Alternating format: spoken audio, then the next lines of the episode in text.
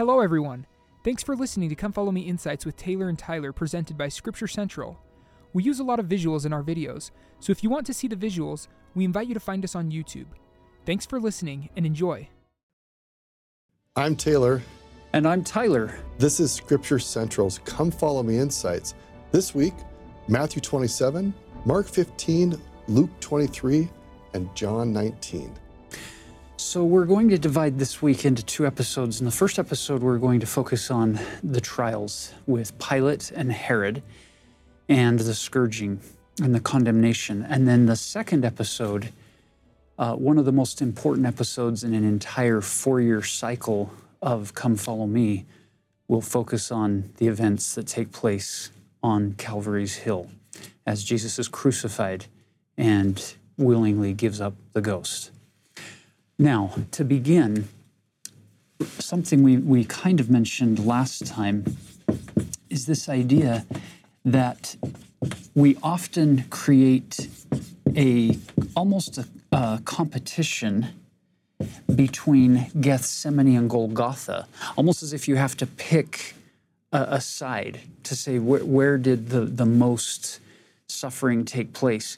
I find it fascinating. The scriptures never engage in those kinds of, of useless debates or, or forcing a false dichotomy because the reality is, is Jesus went into Gethsemane and begins the atoning sacrifice process, and it doesn't culminate or complete until he gives up the ghost, goes into the spirit world, his spirit, and then three days later walks triumphantly out of the tomb.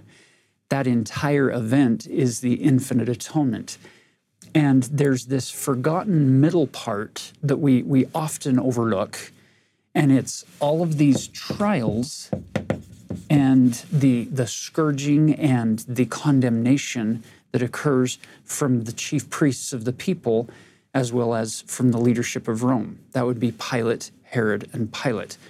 Uh, so it's fascinating to put this in context from an Old Testament prophecy perspective. Isaiah, watch what happens. You go to Isaiah chapter 50, and he says, verse 5 The Lord God hath opened mine ear and I was not rebel- rebellious, neither turned away back. I didn't turn away from this. I went into it. And then verse 6 I gave my back to the smiters, and my cheeks to them that plucked off the hair. I hid not my face from shame and spitting.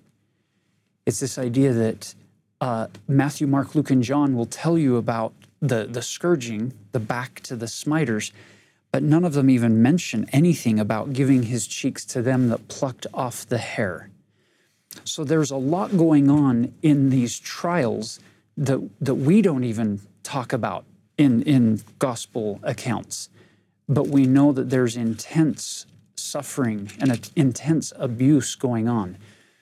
It's fascinating from a Book of Mormon perspective. Jacob, over in 2 Nephi chapter 9, verse 5, he gives us this, this little insight that is, once again, often overlooked in the infinite atoning process. And he says, Yea, I know that ye know that in the body he shall show himself unto those at Jerusalem from whence we came. For it is expedient that it should be among them, for it behooveth the great Creator that he suffereth himself to become subject unto man in the flesh and die for all men, that all men might become subject unto him. That phrase, become subject unto men in the flesh, is a beautiful description that Jacob gives us of what we see in the New Testament of Jesus saying basically to these men, Not my will, but thine be done. That's what it means to become subject to. So we're comfortable with Jesus in Gethsemane using those words with Heavenly Father, but we often overlook the fact that it behooveth him, it, it, it was required of him to also become completely subjected to the, to the worst of people in the flesh and let them do whatever they wanted to do to him and not stop it. And combine that with what Jacob's brother Nephi says about these events. Look at verse 9 of 1 Nephi 19. And the world, because of their iniquity, shall judge him to be a thing of naught.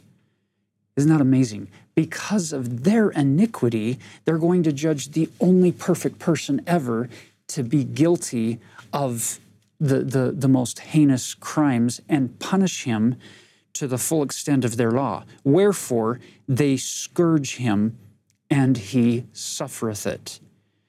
They smite him, and he suffereth it. Yea, they spit upon him, and he suffereth it, because of his loving kindness and his long suffering towards the children of men. Now, in English, the word suffer has, has a couple of meanings. One is that's causing me to suffer, and that is true. But I think the, the beauty of verse 9 here is that it takes on both of those meanings.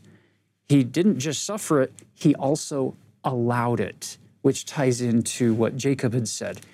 He submits his will to theirs. He became subject unto men in the flesh as part of his atoning sacrifice. So let's now return to Isaiah. Look at chapter 52, verse uh, 14 he says, As many were astonished or astonished at thee, his visage, his appearance, his countenance was so marred more than any man, and his form more than the sons of men. So, this subjecting himself unto men in the flesh, to, to have them do all these things, and he suffereth it, he, he, he allowed it to happen causes his visage to become so marred, more so than any man. We talked about this last year in the Old Testament that that uh, Hebrew word for marred, if you change the vowel markings on it, it shifts from marred to anointed, Mashiach. So he who was so anointed by God becomes so marred by men uh, the, the symbolism is hauntingly beautiful. And now we go over to chapter 53 of Isaiah, and he says, But he was wounded for our transgressions, he was bruised for our iniquities. The chastisement of our peace was upon him, and with his stripes we are healed. This is very sacred ground that we're treading on. This idea that the only person who deserved to suffer nothing ends up suffering infinitely. He was judged according to our works, and he was found guilty and punished to the full extent of the law. And uh, Jacob in 2 Nephi 9 goes into much greater detail about that, that he answered the ends of the law he, he paid for everything. He took us upon him and stood betwixt us and the justice that is meted out. That, that betwixt phrase used by Abinadi in, in the book of Mosiah, it's so powerful when you picture that this isn't just a story in scriptures anciently, this is your story. We are standing on trial we are guilty and punishment must be meted out. And Jesus comes and stands betwixt that punishment and you. And he absorbs that punishment to say, I don't want you to take this punishment for the full extent of your sins. I'm going to take it. It's, it's beautiful. So as we go through these uh, uh, scriptures in the Gospels today, don't read them from arm's distance. Take them very personally. This is about you and the Savior, Jesus Christ, paying a price that you owe, but you couldn't ultimately pay and, and still find salvation. But He willingly and freely paid it, not just in Gethsemane, not just on the cross, but by becoming subject unto men in the flesh. Thank you, Tyler, for this really helpful intro to help us to see that the atonement of Jesus Christ is more than just like this one single event at one spot. It actually encompasses a series of events. And we get from the restoration scriptures this larger perspective of the work of God on our behalf. So then we move on, and Jesus is now standing before Pilate. We get this exchange where Pilate wants to know things like Are, are you the king of the Jews? And Pilate's hearing all these things. He's trying to figure out the identity of Jesus. We've talked about this before. Some of the Jewish leaders are saying some things. Many of the people of, of, of ancient Israel, they recognize who Jesus is, but they don't have a voice of power. And there's Pilate, this Roman governor, he doesn't know who Jesus is. But we'll see in the story that he makes this conclusion that Jesus is innocent and I'm innocent of whatever you Jewish leaders choose to do with him.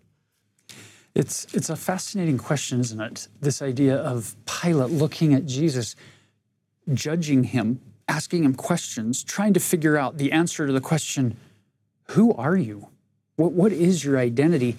Which, quite frankly, everybody on the earth today is going through that same process to one degree or another, some whether they know it or not, trying to figure out the identity of God. And I think it's fascinating that Pilate, early on in this process, seems to recognize there's, there's no guilt in this man. He, he is an innocent man. And so I love how you pick up this story of Barabbas in verse 15. Now, at that feast, this is Passover, the governor was wont to release unto the people a prisoner whom they would. That's an old English way of saying it's, it's the custom it, it, they're, they're used to doing this at the feast of the Passover, where kind of this symbolic uh, gesture, perhaps, of, hey, we're going to release one prisoner, forgive him completely, release him free of charge, and send him back out into society, pull him out of prison, and let him go free.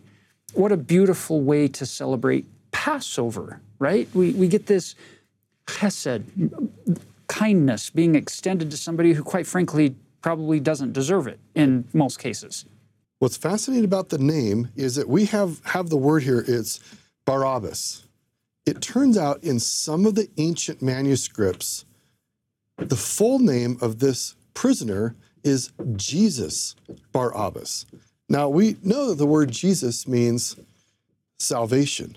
So his name would mean well, actually, we have the Aramaic, which means son, and Abba means father. So it means son of the father. So that alone is very significant. Now, we are all a Barabbas. All of us, because we have sinned, are condemned and on our own cannot enter into the presence of God. But we are all a child of the Father. We are all a Barabbas.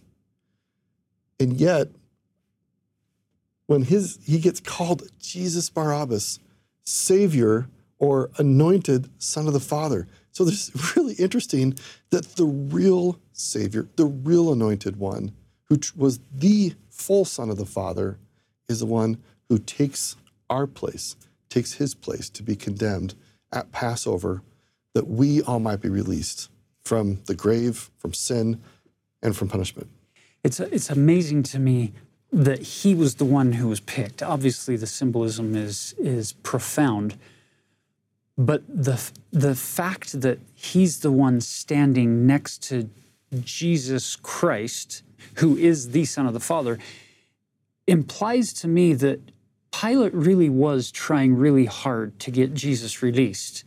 So he finds a notable prisoner to stand next to Jesus, who, if you combine all of the gospel accounts and look at the various accusations leveled against Barabbas, you get a thief, um, a murderer, a seditionist.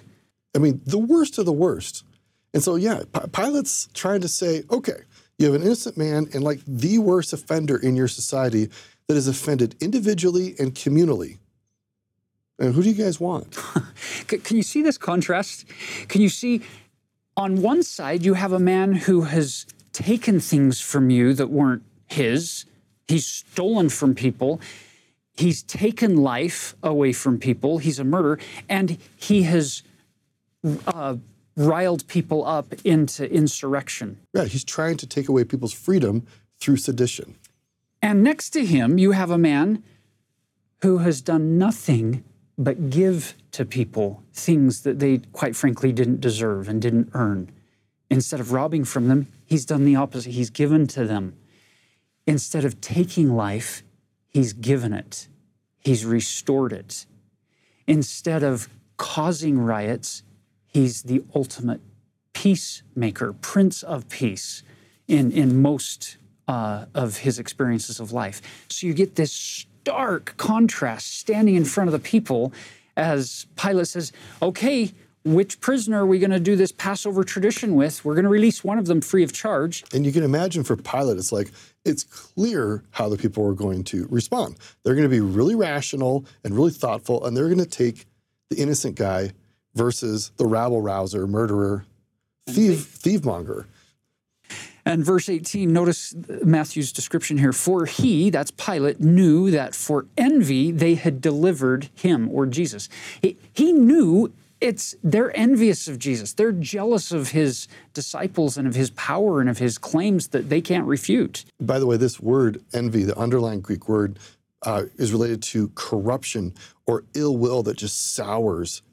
So look at verse 19. When he was sat down in the judgment seat, his wife sent unto him, saying, Have thou nothing to do with that just man, just or righteous or justified man? He's innocent. For I have suffered many things this day in a dream because of him. Now you go to verse 20. But the chief priests and elders persuaded the multitude that they should ask Barabbas and destroy Jesus. That word persuaded is also interesting. If you look at the Greek, it means pseudo, it says pseudo pistis or false faith. Now we know faith typically is intended to be a positive word. And here, the Jewish leaders are falsely inspiring people to take negative action against Jesus with this false faith. So, in that, with that understanding, Pilate now comes to the group and says, Okay, whom will ye that I release unto you? And they said, Barabbas. And Pilate saith unto them, What shall I do with Jesus, which is called Christ? They all say unto him, Let him be crucified. And the governor said, Why? What evil hath he done? But they cried out the more, saying, Let him be crucified. And when Pilate saw that he could prevail nothing, but that rather a tumult was made, he took water and washed his hands before the multitude, saying, I am innocent. There's that word again of the blood of this just person. See ye to it. That washing of hands the, the Greek word is actually very intense of like where you're washing something off for total cleansing. Scrubbing, right? Yeah. So he doesn't want to be connected to this at all. And, and this portion concludes on a very sobering verse. It says in verse 25, Then answered all the people and said, His blood be on us and on our children. Now, this is an important place to pause for a few minutes. First of all, when we use the phrase blood in this context and similar contexts, blood is a symbol of responsibility. And so these Jewish people are claiming we will be responsible for his death and our children should also be responsible for the, uh, his death. Now, don't we have something in the Articles of Faith that the sins of the fathers should not be taken out upon the children? And unfortunately, this verse has been used over centuries to persecute harass and even murder Jewish people. So we have to be careful here that just because some people at the time of Jesus wanted to take responsibility, it doesn't actually mean every last single Jewish person happened to be in that meeting and therefore they should be condemned. And second of all, nowhere in Scripture does Jesus say, I need people to avenge my death. He just never says that. So we can feel sad that there were, in the large scheme of the number of people who lived in the world, a very small number of people who purposely chose to condemn Jesus to death. But we don't have to be part of either condemning them or condemning Jesus. We can rejoice that Jesus was willing to be subject unto men that we might be all subject to him. So now it says, verse 26 Then released he Barabbas unto them, and when he had scourged Jesus, he delivered him to be crucified. I, I, don't know about you, but I don't feel warm, fuzzy feelings towards Barabbas. In fact, I don't like him at all.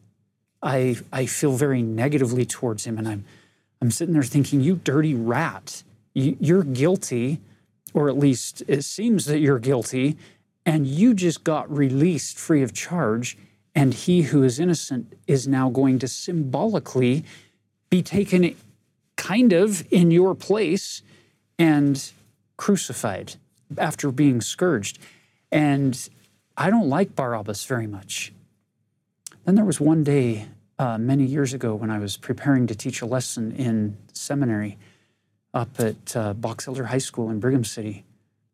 And I was preparing this particular passage and I was ready to talk about how much I dislike Barabbas. And a very gentle thought wafted across my, my mind that said, Oh, be careful, Tyler. You're Barabbas. I was like, Wait, what? And then it hit me. This is my story. This is me standing next to Jesus, the real Son of the Father, and he got condemned and I get released. This, this is my story. I, I no longer despise Barabbas. We know his name. Many years later, when these Gospels are being written, his name is included, which tells us people many years after these events, they knew who Barabbas was still. I'm holding out hope that Barabbas wasn't just released into the crowd and then went back to his, his past ways. I'm holding out hope that Barabbas went into the crowd and paused and looked back and saw Jesus, the son of his father, who's being condemned, and that it changed him. And that this becomes the beginning of a, of a conversion process for him. We don't know that, but for our story, that's what I'm holding out hope for is that uh, it ties into that old saying that many of you have probably heard a perfect man at an imperfect trial was found guilty. So that one day, an imperfect person at a perfect trial might be found not guilty. This is our story. There's so much we don't know for sure because it's not contained in the Gospels about all of the specifics of the scourging process.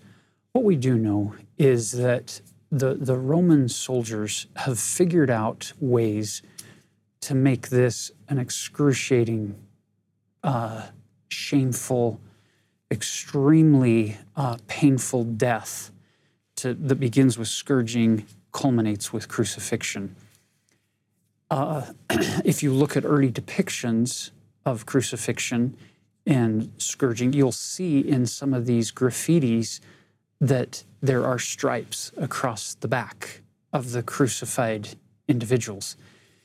You'll also see that those stripes go from the neck all the way down to the knees. I think with Jesus, his countenance, his visage, his appearance is marred more so than any man and they are mocking him openly as the king of the Jews. And so they're, they're going to pile it on with him more so than, a, than any other traditional crucifixion uh, person who's, who's condemned to die. And so what we do know is that he gave his back to the smiters. He suffered it in both senses of the word suffered. And to me, the most amazing thing about this is he didn't have to do it. He, at any point, could have even thought the word. He wouldn't have even needed to say it. He could have thought, stop. And they would have had no power. they would have had to stop. He could have destroyed them with just a simple thought, but he didn't.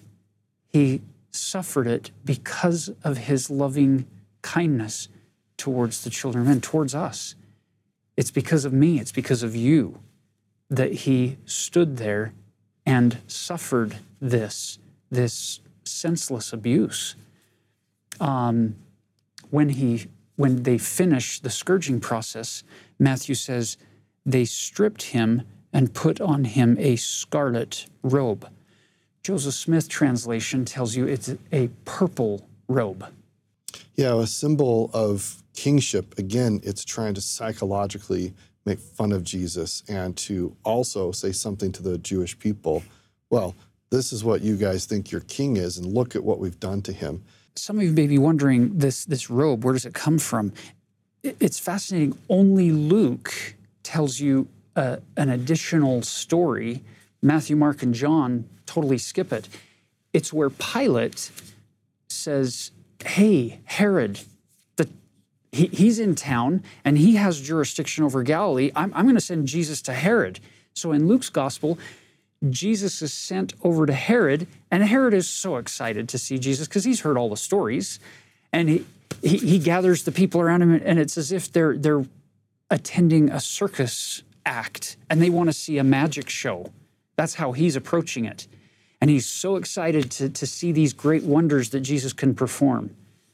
And in front of Herod, Jesus says nothing, doesn't say a word, stands there as the lamb before the shears is silent, even so Jesus opened not his mouth, to, to use another Isaiah concept. And so it's Herod's uh, experience where they put this purple robe on him as a sign of mockery again. So he's being mocked by Herod, and now he's being mocked by these uh, soldiers who have taken that robe off, done the scourging. Now they put the robe back on him. And frankly, once your back has been scourged, it is just stinging with pain. Anything that touches it would just amplify that pain. So it's not just the, the, the visual mockery of he isn't the real king, that they put the purple on, but it's the physical pain that just goes on. And as we said early on, he suffereth it. He allows it. And we, we keep moving in that direction. Verse 29 When they had plaited a crown of thorns, they put it upon his head and a reed in his right hand. And they bowed the knee before him and mocked him, saying, Hail, King of the Jews. And that plant still grows today, that thorn plant. And it can have thorns of an inch or more. And so now you have this press against his head of this fake crown and just penetrating into the skin and the skull. And it is extremely painful. In verse 30, they spit upon him and took the reed and smote him on the head. Brothers and sisters, he, he's been through Gethsemane. He's been through the condemnation from, from his own people, the leaders of the Jews. He's, he's been turned over by Pilate. And now, after this scourging with this crown of thorns, they're, they're heaping on this additional abuse of mocking him and, and beating him on the head with that reed, a head that now wears a crown of thorns. Um, this is an amazing concept of condescension. The, the one person who had rights to the royal crown in heaven gave that up to condescend and come down and take upon him our flesh, our sins, our imperfections and weakness. And the world judges him as a thing of naught, mocks him, spits upon him. Um, and verse 31, it says, After that they had mocked him, they took the robe off from him and put on his own raiment on him and led him away to crucify him. So often they would make the person who's going to be crucified carry their own cross. And these are substantial beams. Some estimates are 70 pounds. So imagine he's physically spent in having suffered in Gethsemane, been up all night, he's been beat, he's scourged. And so you might imagine just the physical challenge it is for him to carry the cross through through the city of Jerusalem. And in, this case, we get the story of this Jewish man who showed up to celebrate the Passover.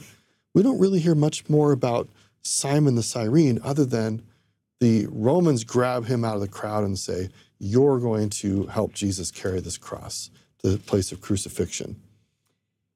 Yeah, the, the fascinating part of this story to me is that we know his name. It's not just some random passerby in the crowd. We know his name, we know where he's from. If we read in Mark 15, verse 21, it says, And they compel one, Simon, a Cyrenian who passed by, coming out of the country, the father of Alexander and Rufus, to bear his cross. This is this is significant because we know Simon of Cyrene and Alexander and Rufus, his his two sons. It's significant because this is one of the few times in all of Scripture where you see somebody doing something for Jesus that he may not have been uh, able to fully do for himself at that time, carry his cross the rest of the way. So the soldiers grabbed Simon, put the cross on him. The fact that all these gospel writers include his name seems to hint that Simon is well known among many people many years later when, when the, whenever the Gospels are being written down, and also his sons.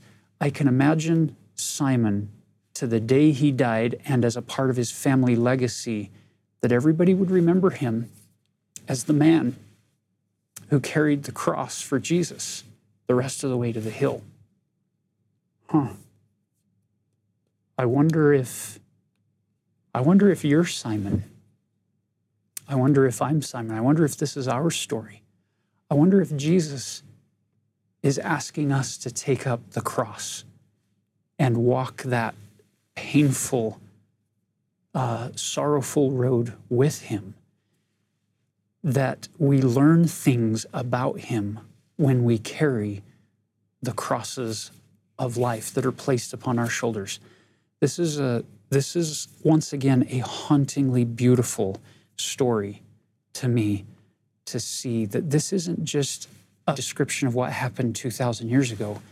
This is a very relevant discussion about my discipleship with Jesus Christ today and moving forward, realizing it's probably not going to be a path of least resistance or a walk through the daisies. So, as we conclude this episode, we reflect on all that Jesus chose to do for us, we have this sense of humility where we feel this invitation from Jesus that we don't need to suffer as he suffered if we choose him. He did all this willingly for us that we can find the peace and the justification that he deserved. He now shares it with us. Often we use the phrase Jesus died for me or Jesus died for us. And that's wonderful. And I hope we keep using that phrase. It's true. But as we reflect on the events in Gethsemane and through the trials and now leading up to the cross, the older I've gotten, the more I've become aware of the fact that Jesus lived for me and for you. He didn't just die for us on the cross, He lived for us through these excruciating, infinite agonies and, and these terrible abuses. What does that mean? It means it's a free will offering that he made. At any point, Jesus could have pulled back and said, No more. I don't deserve this. But he suffereth it. He willingly went through it. He chose to live for us when he, who is the only person who has power over life and death, who could have at any point given up the ghost and said, I- am done, this is too much, it's too heavy, he chose to live. until the ultimate price was paid. He didn't fall short. He didn't give up. He didn't give up the ghost prematurely, even though I can imagine every part of his mortal being, everything that he had inherited from his mortal mother, Mary, probably would have been pleading with him to just give up the ghost and be done with the incredible pain and suffering. But he suffereth it. He lived for us. So it, it is a fascinating reality that Jesus ultimately died for us, and it's essential that that happened. But to me, I stand all amazed that he chose to live for us throughout that process. For the second part of this week's episode, we now go to the events that take place at Golgotha on Calvary's Hill. And this is um, this is very sacred ground. Some of the, the most important events in all of, etern- all of eternity, as far as we're concerned, are going to take place in these next sets of verses that we're going to cover here. Um, when they when they arrive at the hill, this is outside of the gates of the city. It's by a main thoroughfare the Romans are not trying to be kind or discreet about their, their crucifixion uh, victims. They want, they want public shaming, they want to show the might of, of Rome. And so they're not going to, to treat anybody that they're crucifying with, with any kind of gentle or, or tender cares. They're going through this process of crucifixion. This is cruel. They have figured out ways to get a, a person to the threshold of pain that is excruciating, but not so much that they pass out or, or die instantly. It's, it's a terrible, terrible uh, way to die. So you're right. The Romans had figured out how to amplify and get to the extreme physical, emotional, mental, and psychological suffering. And that is what Jesus experienced at the crucifixion. So, after, after they place him on the cross and, and lift him up, which, by the way, is interesting because sometimes we, we shy away from talking about the cross. It's painful. Nobody, nobody loves seeing the crucifixion portrayed in, in art or in film. It's, it hurts. It's painful to watch that level of, of human cruelty to another, and especially to he who deserved to suffer the least, now being punished as, as a terrible criminal. Uh, it, it hurts. But it's interesting that if you look at the Book of Mormon, the way it talks about the mission and the atonement of Jesus Christ, the Savior himself in 3 Nephi 27, when he's giving his apostles the definition for his gospel, what is his gospel? You'll notice how he opens in verse 13 Behold, this is the gospel which I have given unto you, that I came into the world to do the will of my Father because my Father sent me. And verse 14 says, And my Father sent me that I might be lifted up upon the cross. It's interesting that here he's saying the, the number one thing I was sent to this earth to do was to be lifted up by men upon the cross. And saw that. And he goes on, um, and after that I had been lifted up on the cross, that I might draw all men unto me, that as I have been lifted up by men, even so should men be lifted up by the Father to stand before me, to be judged of their works, whether they be good or whether they be evil. Don't you find it ironic, Taylor, that he's saying, I was lifted up by men so that I can lift men up to be judged of their works? And the irony to me is Jesus was already judged of my works, and he was found guilty. and he was punished to the full extent of the law. He, he already went through judgment for me and unrighteously by that group of people was found guilty and punished to the full extent of the law so that one day I could be brought before him and judged with a righteous judgment and through his mercy and grace hopefully be pronounced not guilty. And what we see here is the power of restoration scriptures to enlighten and expand our understanding of the beautiful truths that have been preserved over the millennia in the Old and New Testament. I love that. And then you combine that with words of modern prophets. For instance, Elder Jeffrey R. Holland gave an incredible talk in October 2022 General Conference about the cross and this idea that we don't need to use it as an icon or as a symbol for our religion to still appreciate and study and understand the significant impact that the events that took place on that cross, uh, how they would impact us in our lives and in eternity. So, once they've once they've placed the Savior on the cross between the, the two malefactors, we know that according to Mark's timing, that he's placed on the cross at around 9 a.m. And from 9 to noon, if we follow Mark's timeline, he makes a few statements. And then there's going to be thick darkness that's going to, going to gather at noon, from noon to 3. So, three hours of, of intense additional suffering, we'll talk about a little bit later. And then shortly thereafter, he's going to make his final statements and then ultimately give up the ghost. They then are going to remove his body to place it in the tomb before the sun sets, sometime around 6 p.m., roughly. So that kind of gives you a time frame of these events. But in all of that time, we only have really seven recorded statements on the cross. So let's work our way through these one at a time. We don't know the exact order because we get mm. some from each of the gospel writers, and we, we have to kind of guess as to what would be a logical flow for these seven statements, but this is not a guarantee that these are in the exact order. So the first one, let's jump in Luke 23 34. Then said Jesus, Father, forgive them, for they know not what they do.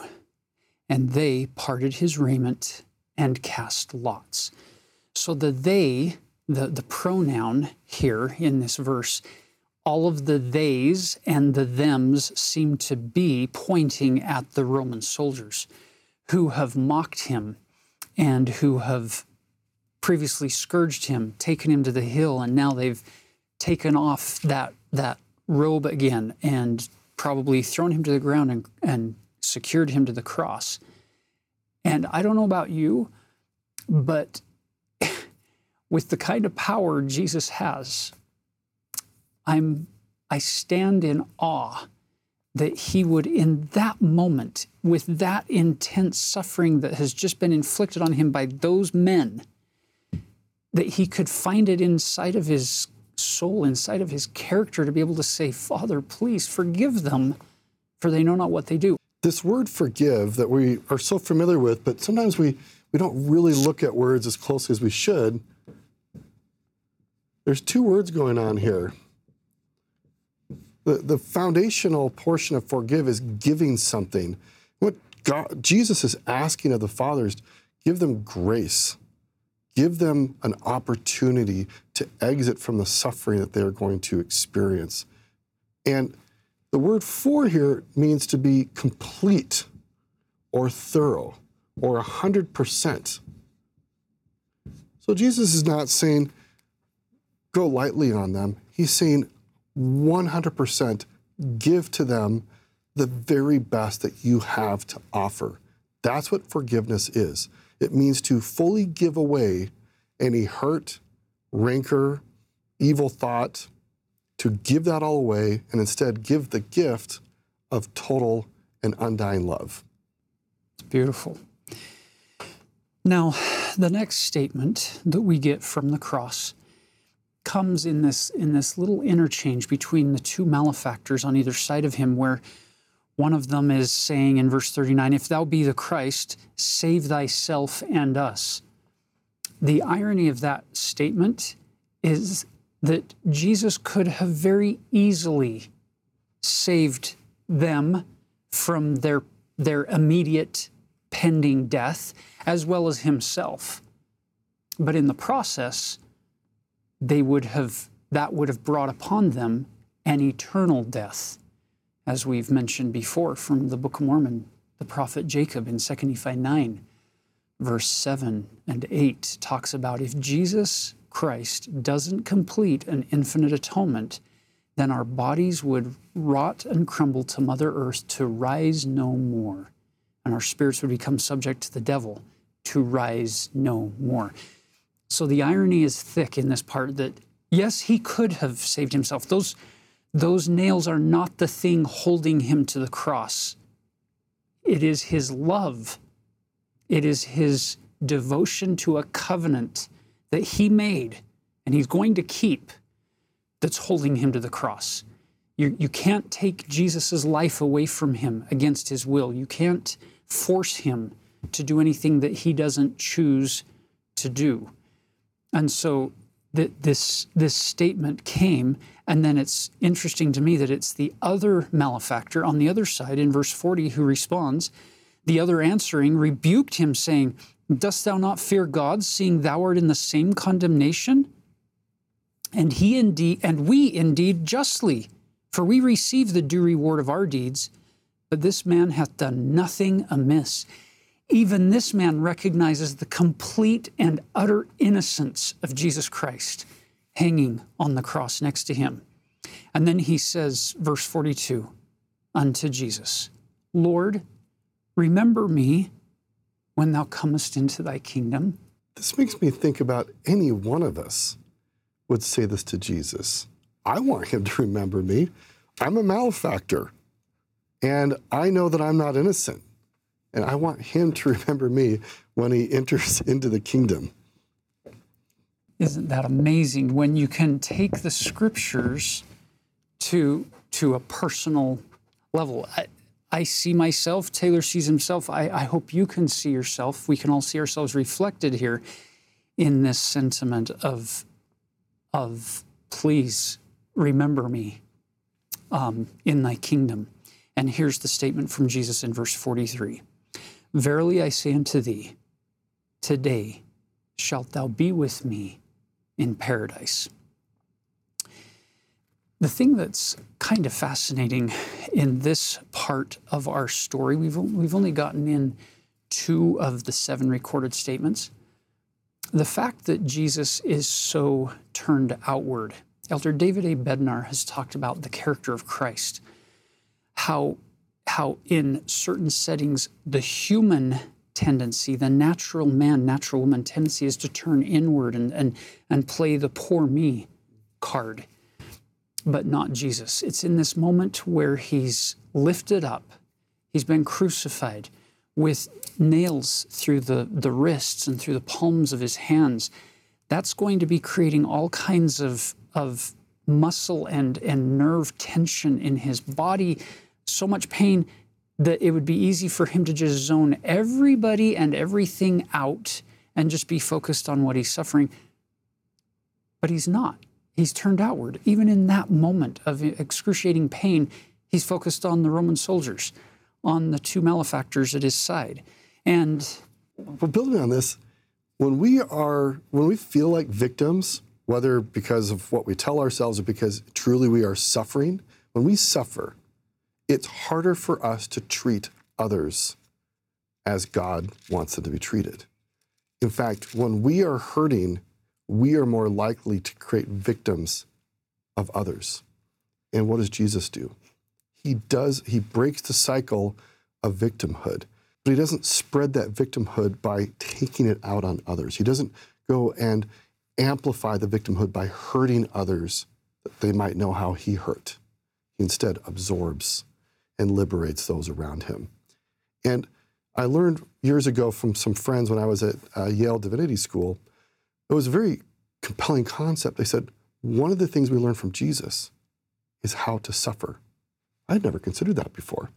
And we look at here he is suffering, and he's modeling for us, as David Elder David Bednar talked about, this character of when you suffer, your purpose is not to cause other people to suffer, but to turn outward and become liberated through God by loving others, even while you are suffering. It's a very hard thing to do, and Jesus exemplifies it.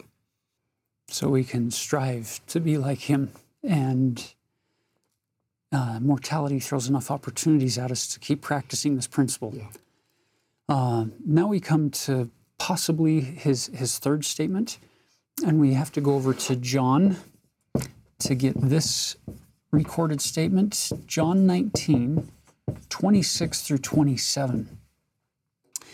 There at the, at the cross, we find Mary, his mother, and John, the beloved apostle, standing. And he says in verse 26 When Jesus therefore saw his mother and the disciples standing by whom he loved, he said unto his mother, Woman, behold thy son. Then he said to the disciple, Behold thy mother. And from that hour, that disciple took her unto his own home. Now, some of you might be wondering, what is the significance of this? I think it's fascinating that Jesus, as the firstborn son of Mary, under their Jewish law, he is responsible for the care and the protection of his mother because Joseph is gone. He's he's probably passed away sometime between Jesus' 12 year old experience at the temple, which is the last time we saw J- uh, Joseph in the record, and never again after that. So, somewhere in those 18 years before Jesus' ministry began, um, Joseph has probably passed on, which leaves now Jesus in charge of the family. And even while he's on the cross, he is still fulfilling his not just his responsibilities to his heavenly father, but also his duties and his responsibilities to his earthly mother. It's so simple, and yet it's so tender and sweet to me that in that moment he's thinking of all the people who Jesus is in charge. He gets to decide. Some would say, well, it should have been one of his half brothers, uh, James or Jude or somebody else. But Jesus is the one who gets to decide, and he chose John. And isn't it interesting that John is the only person who's alive at that point who is guaranteed to outlive his mother? John, who will be given the opportunity to be translated and who is still on the earth. What a beautiful thing that he, he gives his mother into the watchful care and keeping of John, the beloved disciple. There's no better person to take care of his mother than, than John. Another act of mercy specifically calculated to the needs of those who are involved. And if he'll take that level of personalized, tender mercy type care for Roman soldiers, for, for condemned malefactors beside him, as well as for his mother, in that moment of intense, excruciating pain, oh, how much He'll take that kind of care for you and for me, for all of us in our situations today as He sits enthroned in yonder heavens. Which now brings us to the fourth statement. This one, let's, let's go over to Matthew 27 46. This one is perhaps the most painful of the seven statements.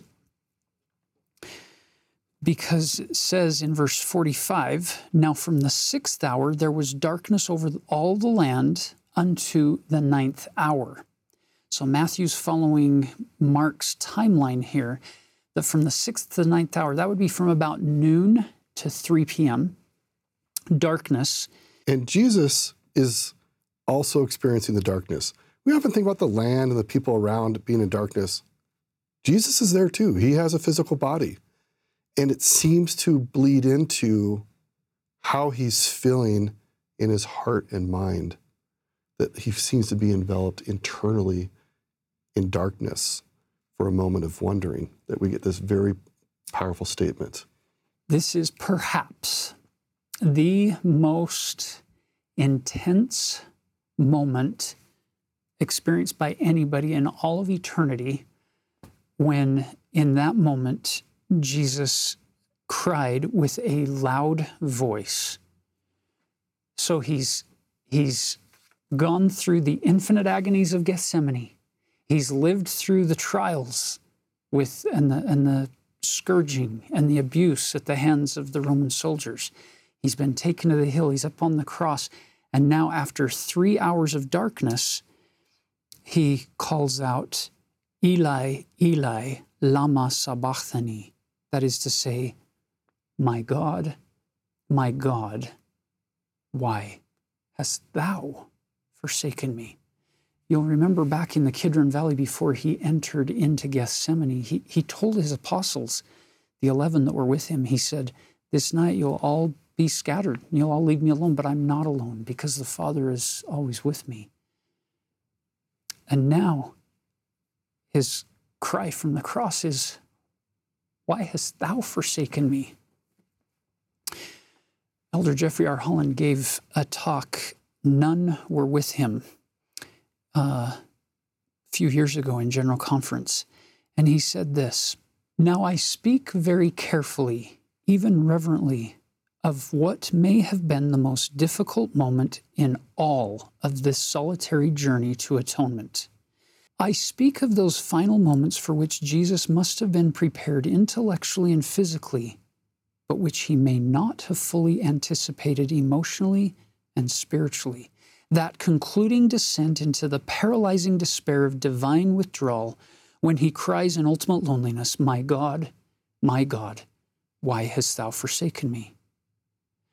And then Elder Holland went on to say, With all the conviction of my soul, I testify that he did please his Father perfectly, and that a perfect Father did not forsake his Son in that hour. Indeed, it is my personal belief that in all of Christ's mortal ministry, the Father may never have been closer to his Son than in these agonizing final moments of suffering. The problem is, is Jesus isn't able to feel that presence. He feels completely cut off from the presence of God. Now, some of you may be wondering so, what's going on here? Why, why all of a sudden at that moment? Notice the precursor to this was that darkness from the, the sixth to the ninth hour. In Jesus the Christ, written by Elder James E. Talmage, he says the following It seems that in addition to the fearful suffering incident to crucifixion, the agony of Gethsemane had recurred, intensified beyond human power to endure. Now let's look for some triangulation, some additional witnesses to, to this concept of what's going on during those three hours. Elder Bruce R. McConkie, in his final testimony in April 1985 General Conference, just a few weeks before he passed away, he said, While he was hanging on the cross for another three hours from noon to 3 p.m., all the infinite agonies and merciless pains of Gethsemane recurred. And then one more, much more recently, from President Russell M. Nelson. In his talk about the correct name of the church, he said the following In the Garden of Gethsemane, our Savior took upon himself every pain, every sin, and all the anguish and suffering ever experienced by you and me and by everyone who has ever lived or will ever live under the weight of that excruciating burden, he bled from every pore. All of this suffering was intensified as he was cruelly crucified on Calvary's cross. So both Elder Talmage and President Nelson used this qualifying word, intensified. I, I don't suppose to know all of the, the details of, of what Jesus is exactly experiencing in this experience of crucifixion. But I do know enough about human physical mortal suffering to be able to contrast what, what we can see on the scripture page from Gethsemane compared to Golgotha. And I can at least see why Elder Talmage and President Nelson might use the word intensified. If you get the full weight of Gethsemane returning to him on the cross, why it would be considered intensified. Ponder for a moment, if you will, what kind of a condition you would prefer to be in when you're suffering the worst pain that you can remember ever suffering in your life. Go to, go to that, that most painful point of your life and ask the question would you rather be vertical or horizontal?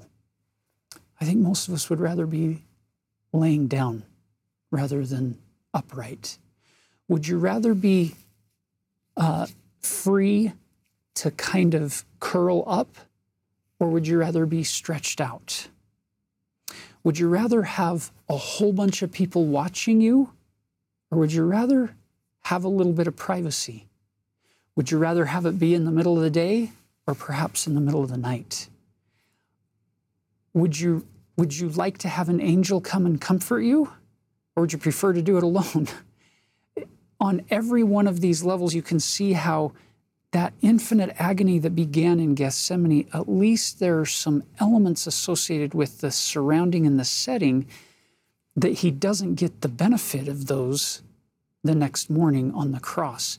And you can see how that pain and that agony would be intensified in that physical position and condition in front of all those people who are mocking him and reviling him, making fun of him in the very moment when he is paying the price to redeem their soul. The irony is thick. Is it any wonder that he would pull up on those nails and in a loud voice cry out, saying, My God, my God, why hast thou forsaken me? He knew everybody else was going to forsake him, but for some reason he didn't see this one coming, this feeling of being cut off or having a veil cast over his mind or his spirit so he couldn't feel the presence of the, of the Father. This is very sacred ground, this moment right here. This is probably the most opportune time for Jesus to abandon God. People suffer. And my experience has been as I've observed people suffering and how they choose to either be more faithful or perhaps turn away from faith. When people f- feel abandoned by God, some people choose to walk away from God. And in this moment of his feeling of total abandonment, Jesus did not abandon the Father. He chose to remain faithful. And I find that stunning, compelling, and inviting that in my own suffering, I too, when I feel like I'm struggling or suffering in ways that I feel are unjust and God has abandoned me, that is the invitation to more fully seek after and embrace the Father. That is such a good reminder to all of us as we seek to become more like the Savior, especially in those moments of, of feeling abandoned. Is it any wonder why we sing, I stand all amazed at the love Jesus offers me? Is it any wonder that we say that we're confused at the grace that so fully He proffers us through this, this infinite uh, atoning sacrifice? Uh, and that other hymn, we may not know, we cannot tell what pains he had to bear, but we believe it was for us. He hung and suffered there, and he didn't give up on the Father, and he didn't give up on us. What a, what a great opportunity and invitation for us to be able to try to uh, apply that in our own life. And as, as a conclusion to that particular statement, don't you find the, the, the result a little ironic again? That he asked this question, Why hast thou forsaken me? And there's no recorded answer in Scripture. It's not as if the forsaking, the feeling of being forsaken ended because he asked the question. It seemed to continue. We could compare this with Joseph Smith, Doctrine and Covenants 121, who in his suffering in Liberty Jail wonders, a little bit like Jesus, God, where art thou in my suffering? And what happens? There is a very long, powerful response. Now, now God may have responded. Jesus may have felt response. We don't know. We don't know. But as Tyler's pointing out, it's interesting the way the text is recorded is we see silence in the text. And that simply adds to the suffering. Imagine, just for analogy, the Joseph Smith story, where he asked the question, and we don't get D&C 121 or 122. And the reality there is that it's probable that Joseph has been asking the question about where God is for days, weeks, and even months. So we're what, five months into the Liberty Jail experience when we finally get the, the response. So it is possible that Joseph has asked the question multiple times, but he's finally getting the answer Yeah. five months later after that cold, painful winter What's the in reminder, Liberty. the reminder for all of us is that uh, sometimes we have to endure to the end, and we have to gain strength by choosing to exercise faithfulness, even in the face of our seeming crushing reality of unending suffering, and that we feel that God may have abandoned us. And yet, He hasn't. As we learned back in 3 Nephi 27, Jesus suffered all this so that we are never left alone. Because of what he did, we are promised to be brought back into the presence of the Father. So we go over to John 19, 28. And this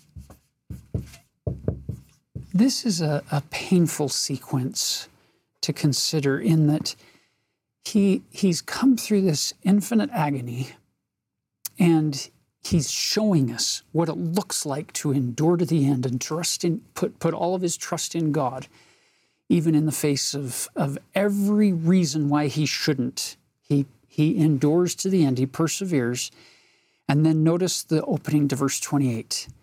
After this, Jesus, knowing that all things were now accomplished, That phrase, after this, we just pass over it.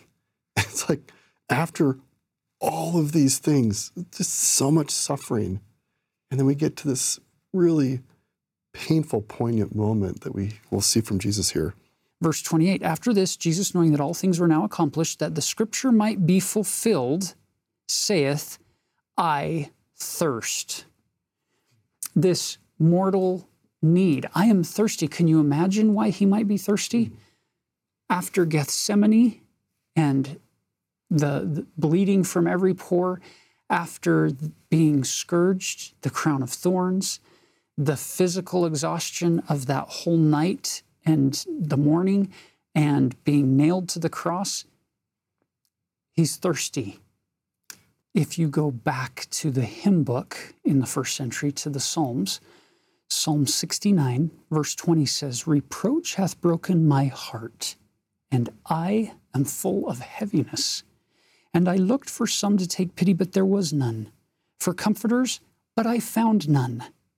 They gave me also gall for my meat, and in my thirst they gave me vinegar to drink.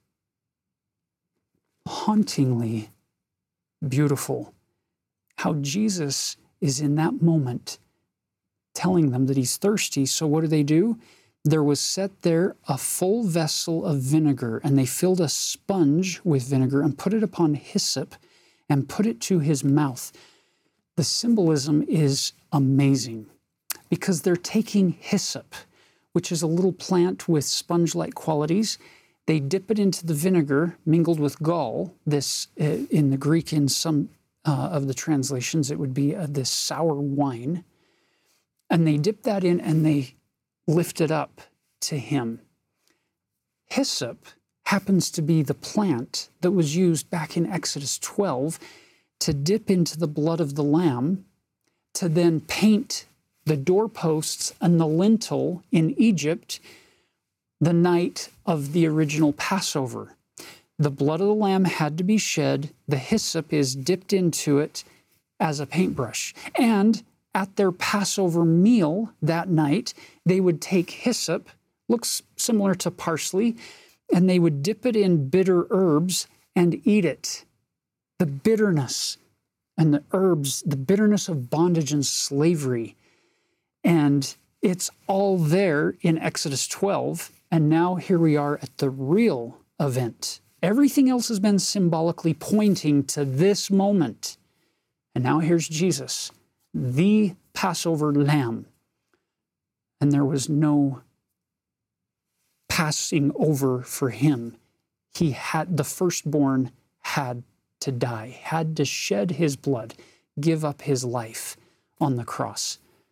And here's this hyssop coming into play again. He drinks the bitter dregs. The bitter cup. And now you come to verse 30, which could be in, in John's gospel, the final statement on the cross. He says, When Jesus therefore had received the vinegar, he said, It is finished. And he bowed his head and gave up the ghost. Those are three of my favorite words ever written anywhere in any book at any time. It is finished.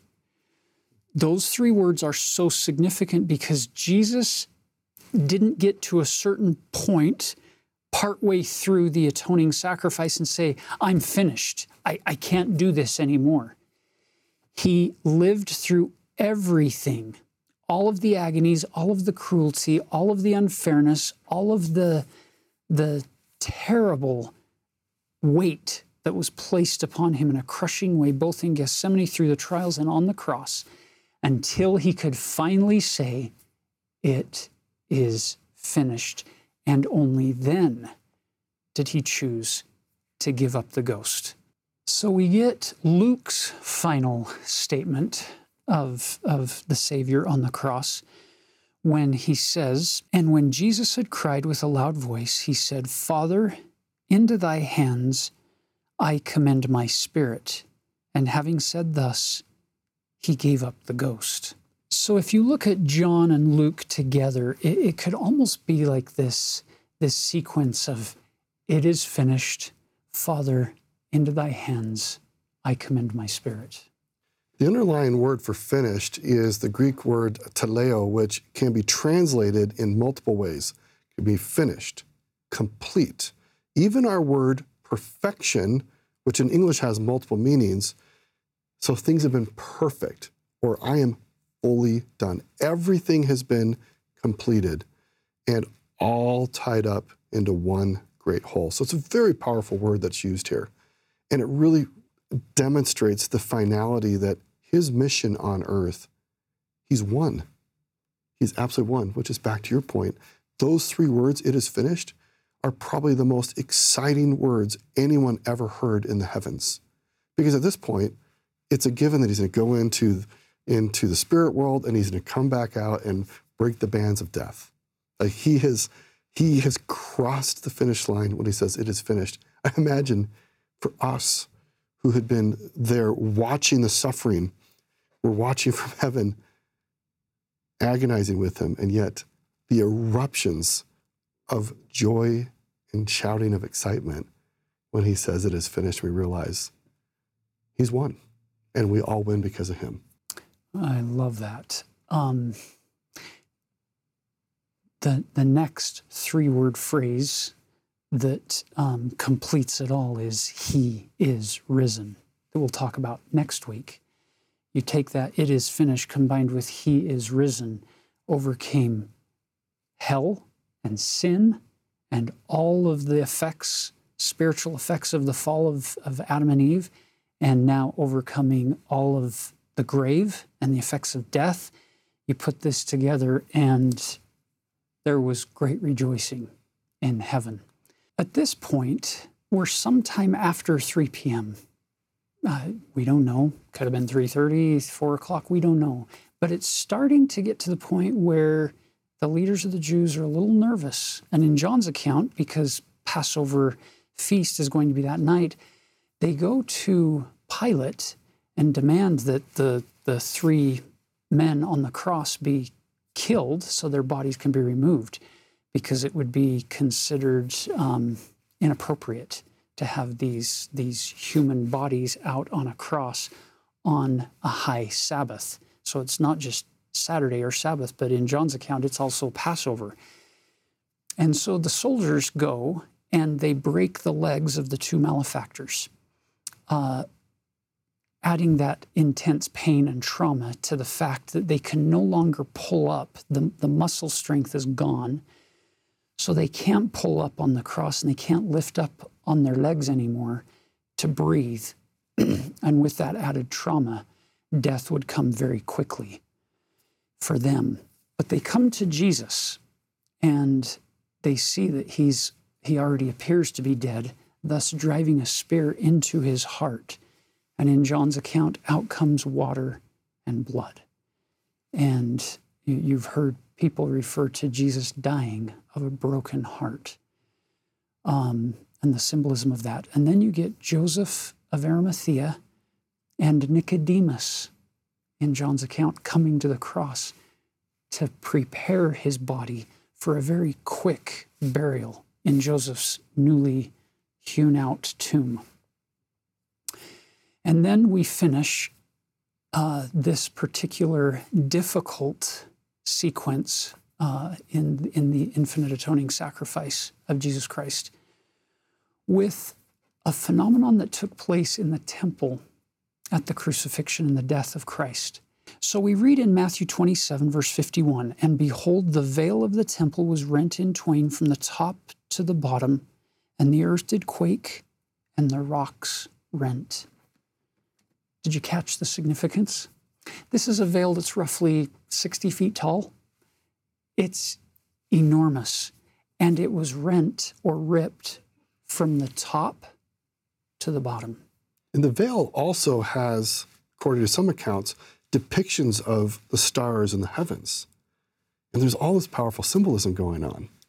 That Jesus, the great high priest, has now died and gone through the veil to the spirit world. It's as if at his death he is parting and ripping open that veil from the top to the bottom.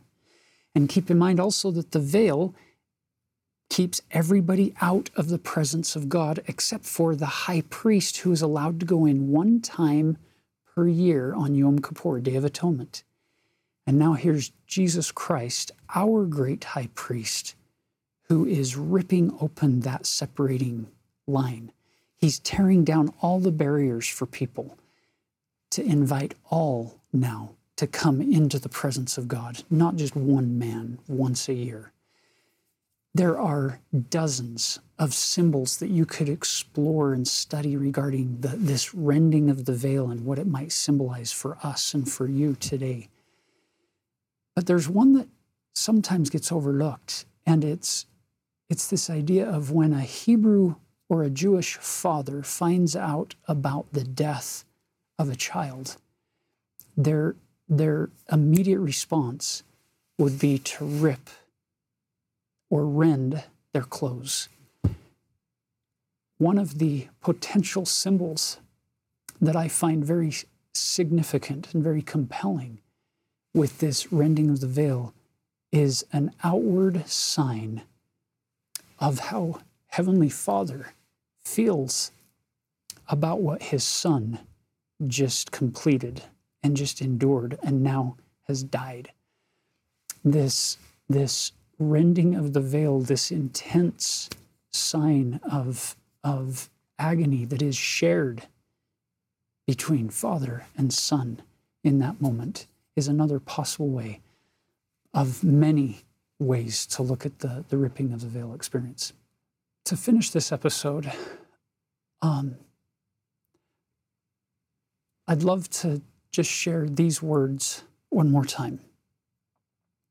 I stand all amazed at the love Jesus offers me. confused at the grace that so fully he proffers me. I tremble to know that for me he was crucified, that for me, a sinner, he suffered, he bled, and died. I marvel that he would descend from his throne divine to rescue a soul so rebellious and proud as mine, that he should extend his great love unto such as I, sufficient to own, to redeem, and to justify. I think of his hands pierced and bleeding to pay the debt. Such mercy, such love and devotion, can I forget? No, no. I will praise and adore at the mercy seat until at the glorified throne I kneel at his feet. Oh, it is wonderful that he should care for me enough to die for me. Oh, it is wonderful, wonderful to me. Brothers and sisters, we give it as our testimony that Jesus Christ died on the cross for you and for me, for all of us, and that he loves you because of what he endured for you his capacity to love you and to succor you and to turn outward to you was thus infinitely expanded and increased. How we love the Lord for his, his goodness, his mercy, and his grace. And he lives. And we leave that with you in the name of Jesus Christ. Amen. Know that you're loved. And spread light and goodness.